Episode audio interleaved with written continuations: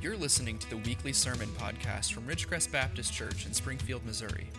To connect with us or learn more, visit us online at ridgecrestbaptist.org.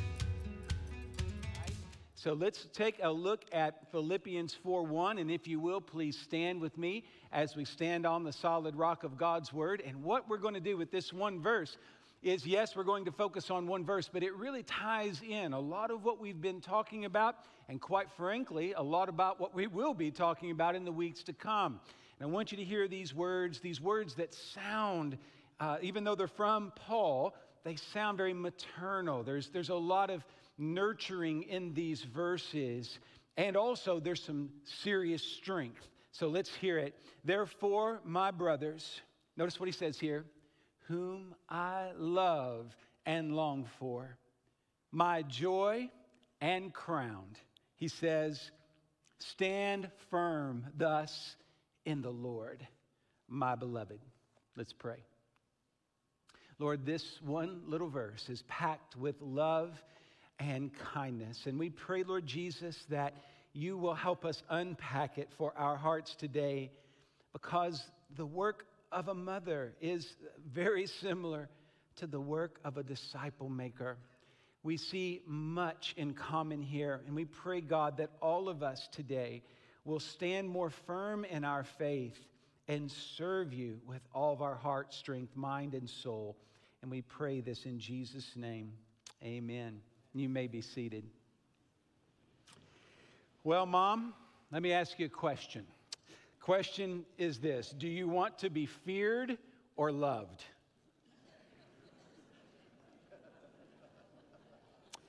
This question was asked of a certain TV sitcom regional manager several years ago, Michael Scott. He was asked if, we, if he would want to be feared or loved. And here's what he said He said, It's easy. He says, I want people to be afraid of how much they love me. Let me say that again, moms. I want people to be afraid of how much they love me.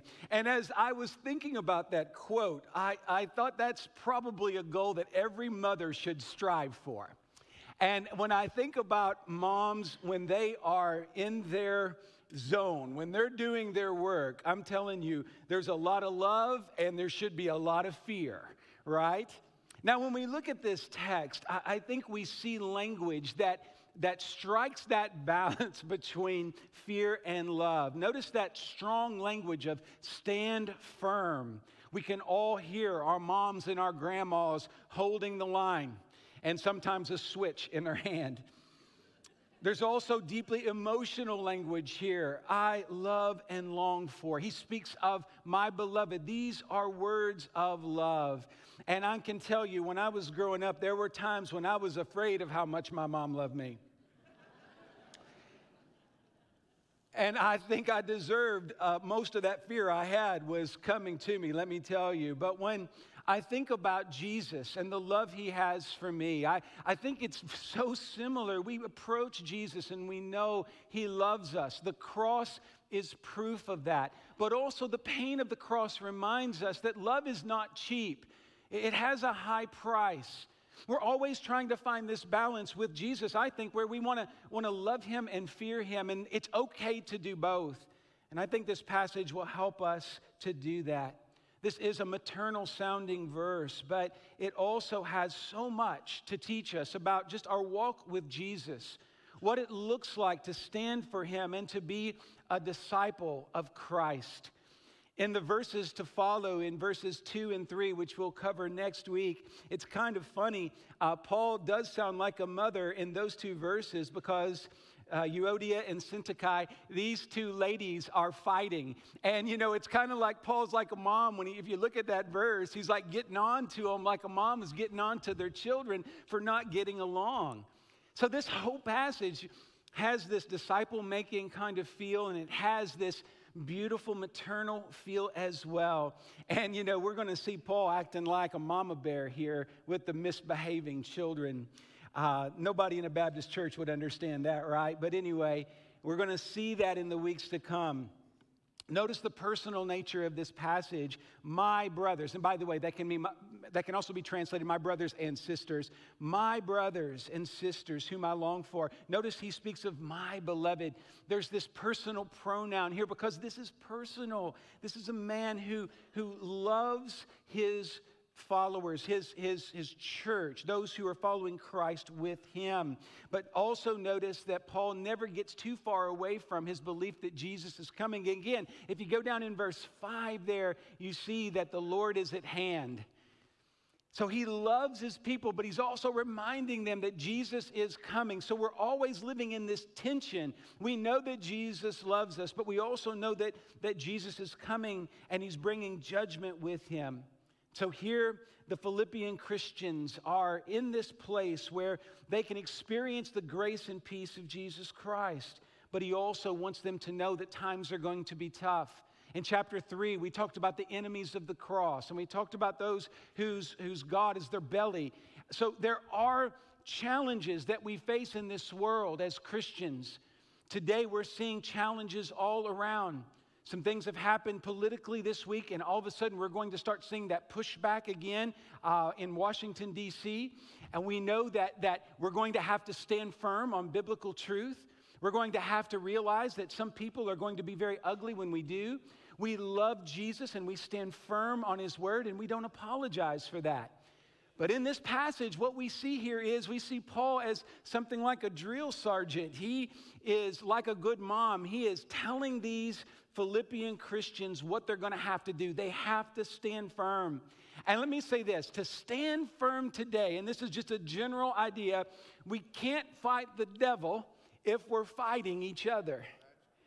You know, and in verses two and three, you see that the church at Philippi, as good as it was, it had some people in it that were fighting. And so we have to make sure that we are together in the gospel, that we may stand firm together. Church, we are so much stronger when we stand together. Every good mom wants that family to stand together as a unified front. And Paul, as a great disciple maker, wants his church to be unified and moving forward. We have to stand firm. And so that's what we're going to talk about here today. I'm going to give you four very quick uh, pictures of what it looks like to stand firm. And let me say again, this works great for moms. This is great advice for moms, but it's also tremendous advice for all of us as we are making disciples in the name of Jesus. All right, so let's look first at this idea. To stand firm, we must love well. It's good to speak of love on Mother's Day. I, I, do believe, and I'm not saying this just because it's Mother's Day, I honestly believe it. There's just something special about a mother's love. It's on another level, no doubt about it. God has blessed the female heart with the ability to love well, to love even more than dads. And dads, that's why on Father's Day, um, whoever's preaching on that day, we're just going to come after you, okay? I mean, it's just the way it is. I mean, Mother's Day, we're, you know, like every Mother's Day when I get up, I'm serious. I'm like, oh, I am going to be in so much trouble one way or the other. Uh, because there's no way to do justice uh, to, to, to moms. But with dads, I guess since I am one, I'm just like, it's on, you know? Let's, you know, ding, ding, let's get in the ring, guys. And, you know, that's how it is. But here, I'm a little bit more afraid of you ladies. Anyway, my mom was a very strong woman, and, and she had three sisters. And I'm going to tell you, I, I don't know how I survived my childhood, but nonetheless, here I am, and I have a healthy fear, so mom, you did well. Um, the church is called to stand up, and we, we need the love of God. We need the love that comes from one another because remember, we have to stand up against the dogs. Chapter 3, verse 2, the enemies of the cross of Christ. Chapter 3, verse 18. We need to watch out for those who have their eyes set on earthly things. Chapter 3, verse 19.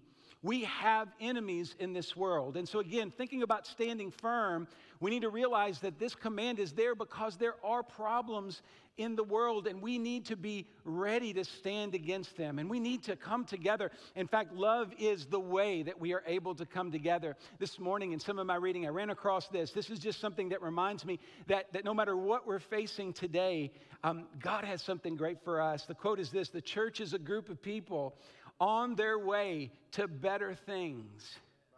We are a group of people on our way to better things. The love you've known, you can love better in the days to come. The joy you've known in this world, guess what? We've got a better joy coming in heaven because of Jesus. Isn't that encouraging? Whatever we know now, there's something better awaiting us. I love our faith for that reason. It is not just celebrating the past, though we have much history to celebrate in terms of what Christ has done for us. And here we are today, and we are joyful in the present for the blessings we have. But isn't it good to know that the best is yet to come? That's what Paul is telling us. You know, the church has failed the most uh, when we have resorted to violence and to ugliness. The world doesn't need more violence and ugliness. The world needs you and me filled with the love of Jesus. We need to have a mother's love in this old world because so many people are hurting. Again, notice the phrase, my brothers, my brothers and sisters. This is a beautiful phrase where we are reminded that we are family in the children of uh, uh, in the church of God. We are family together. We're children one uh, with another. It's a beautiful picture and a reminder. And I want you to look in the text here. That word love and be loved. Do you see that in verse one? Uh, love there at the beginning of the verse, and the last word of the verse in the ESV is beloved. Really, that's the same root word, and you'll recognize it. It's that word agape. Paul is speaking here of one of the deepest forms of love in the Greek language. It's the kind of love attributed to Christ himself in John 3:16 and God himself for God so loved the world that's agape love. So when Paul is talking about the love that he has in the church that he wants to share and that he wants others to share with him. He's not talking about a come and go kind of love. He's not talking about a, a, a deflective or, or, you know, just a tangential kind of love. He's talking about the deepest form of love known to man. It is intense love, the love of a family. And so, my brothers and sisters, moms, and all of us here together today, let us remember that to stand firm, we have to love one another well. We are of the same blood because we are all saved by the blood of Jesus. Blood, uh, blood is thicker than water, they say, right? And we are all covered in the blood of the Lamb. And we are joined together in this thing called baptism. We, we understand that we are together and we must love one another during this crooked and twisted generation. Chapter 2, verse 15. We must love well there are so many places where we can trip up and fall, but if we will love well, we will do well. But loving well is not easy in this world. And so our second point is this to stand firm, we must learn patience. Um, I, I, think my mom must have prayed for patience because then I was born. Um, patience is a big part of being a mom. Um, I, I know that that's the case. I know that I've been the cause of some stress in my life and in my mother's life. And I would say, if you were honest, so would you. But let's talk about what this word long for means this phrase long for or longing for. It's very interesting because in um, in the language of the Bible and even in our language, to long for, some people would even say maybe to lust for. And there's a big difference between lusting and longing for, okay? And it's pretty obvious. Uh, to lust for something is to want something that's unacceptable and inappropriate. And that's always wrong and that's idolatrous. But do you think that God wants us to long for certain things? Absolutely. He wants us to long for love, which we've all already talked about. But this particular word in the Greek um, means to long for something desired. Um, look at Philippians 1 8, for example. For God is my witness, how I yearn for you all with the affection of Christ Jesus. That word yearn and long for, that's the same word. You see, if we are going to help people, if we're going to make a difference in people's life, we need to long for good things. It is possible to long for, to yearn for, to desire something and remain holy. This is really what this word is talking about. In fact, I would say this word is about discipline. Now, on Mother's Day, if I start talking about discipline, uh oh, maybe some of us have some memories there. But I'm not talking about that kind of discipline. I'm talking about the, the, the, discipline to just keep going after something, to not give up. This word in the Greek, that's what it's speaking of. It means to, to be disciplined, to continue forward no matter what. I am convinced that for us as humans, but specifically as Christians, we don't need the, the, the brightest people, the smartest people. We need the most disciplined people. People who are going to say, I trust Christ, I follow Christ, I'm going to stand firm no matter what comes my way. I'm going to long for Jesus, and I'm not going to let anything pull me away from him. That's what Paul's talking about here. A steadfast longing, patient, our patient longing that knows where the boundaries are and is disciplined enough not to cross those boundaries. Boy, I tell you what, that's one of the things moms do well is lay down the boundaries. You know, if you cross this line, you're in trouble, right? And, you know, if you were like me, you were always coming up to the line and just to see, you know, just, just to see what would happen. I saw what happened, and I won't tell you about it, but you can guess. Longing for, standing firm. The concept here is to be patient while others are panicking. Let me just mention this to you. As we think about standing firm today, we know that the culture is constantly moving in a direction contrary to the Word of God. That's what cultures do. Cultures are human expressions, right? They, they're, they're the way we try to make sense of our world, and they're, they're very human in orientation. Those expressions are always pulling us away from the gospel and away from what's true. And what we need to do, church, is remember this if we long for the right things, we will be patient and we will stand firm even when others are cutting and running. We will be strong. We will be patient. We can't fix everything. But if we're disciplined, if we stand for biblical truth, I believe that God is going to do a great work. The third thing we see in terms of standing firm, we must dwell on joy. And let me just say this joy is a choice. Let me, let me put it to you uh, uh, again. Let me say it again. Joy is a choice. There will always be reasons, there will always be instances, occurrences in your life that give you the ability to say, you know, I'm just going to have a bad day today. I'm going to focus on the negative. You can do that. That's a choice. But joy is a choice as well. And if we don't actively seek joy, if we don't look hard for it, we won't just miss joy, we will find misery. And I think many of us are misery. Okay, there are circumstances that are causing you to be sad, but much of our misery is because we've, we've not focused on joy. You know, today on Mother's Day, this is a great day to be thankful for those wonderful women in our lives. Many uh, of us, it, it is a mom or a grandma, but for others, it's an aunt. I remember one sweet lady that uh, was in a church of mine from years ago, and um, she didn't have a good relationship with her mother, but because of her relationship with her aunt, she came to know the Lord, and God used this lady in my life and many other uh, people's lives because an aunt stepped in and loved well.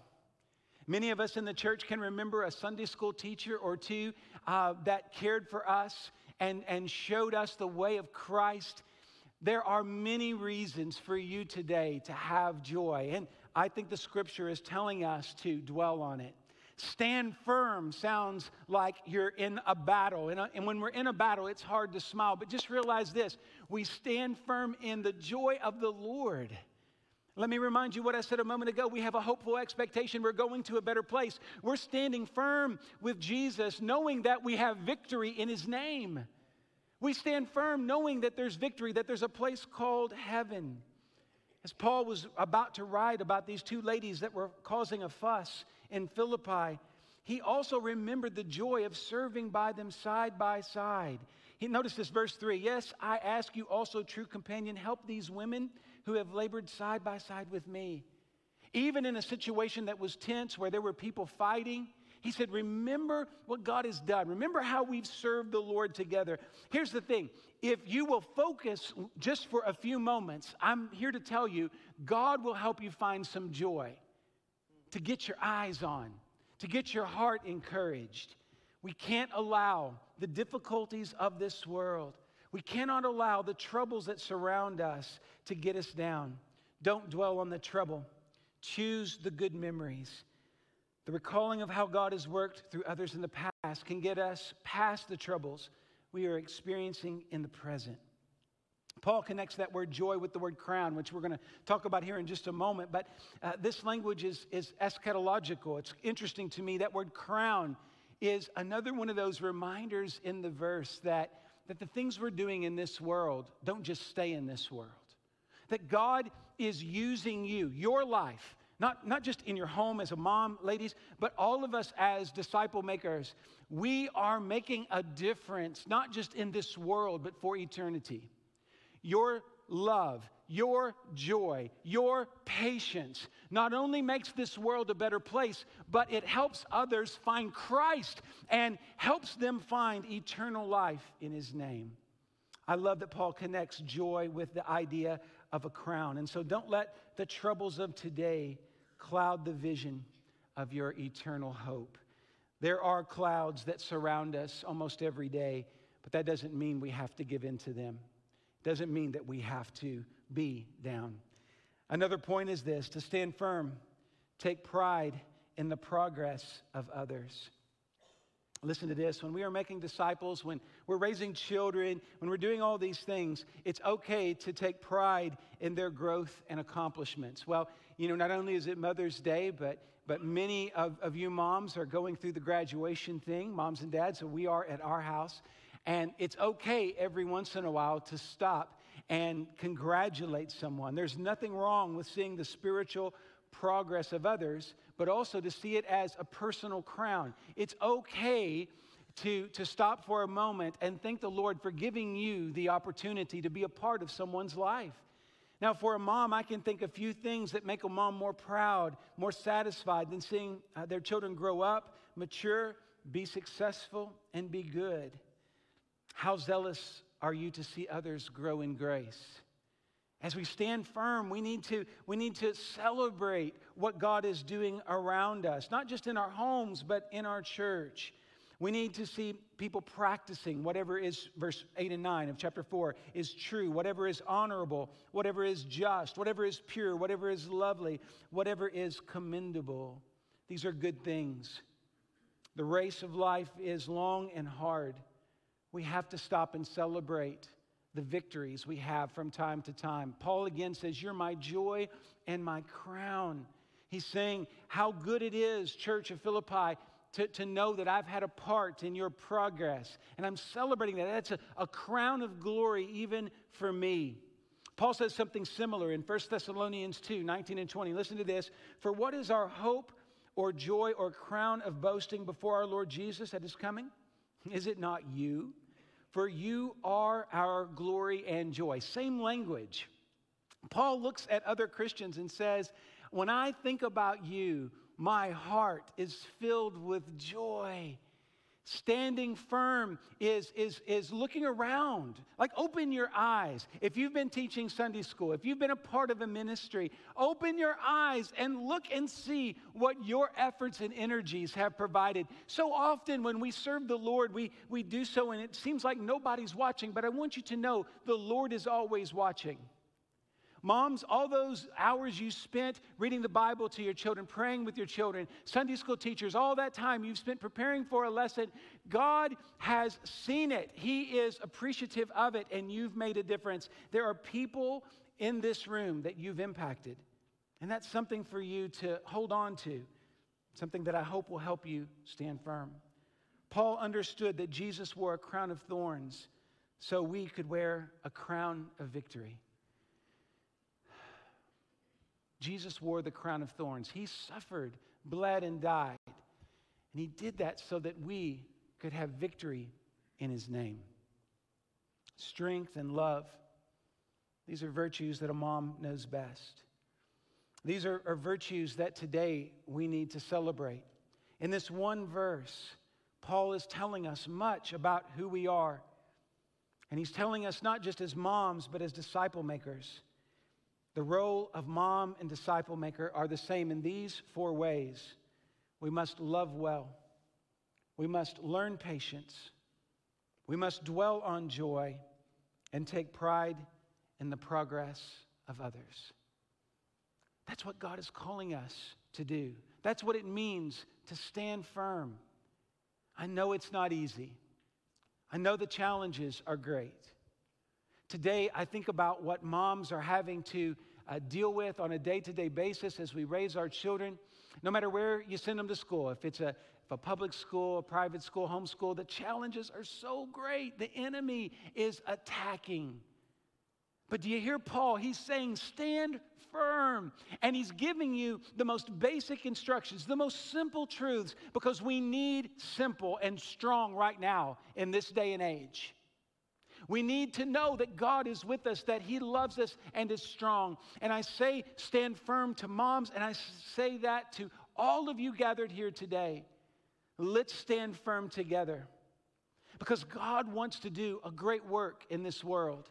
He wants us to experience His power and glory. I am asking God to pour out His Spirit on this place. We need to see God in fresh ways. We need to know His power. The church at Philippi goes 2,000 years back. They had troubles too. Just because a church has had troubles in its past doesn't mean that God is done with them. No mom is ever going to give up on their children. And I want to tell you, God has not given up on any of the churches that He has here in this world. He is waiting for us to be baptized in the Spirit, to be filled with the Spirit, whatever that means. I need it. I want it. I want you to have it too. That God will do something glorious in this place. And so, stand firm, each of you, all of us, and trust that the Lord has a great plan. And moms, hold the line. Be strong. And we thank you for your love. We thank you for all that you've given. We thank you for how you've made this church a stronger church. And we can't wait to see what God is going to do next. Let's pray. Thanks for listening. For additional resources, to learn more about us, or get connected, visit ridgecrestbaptist.org.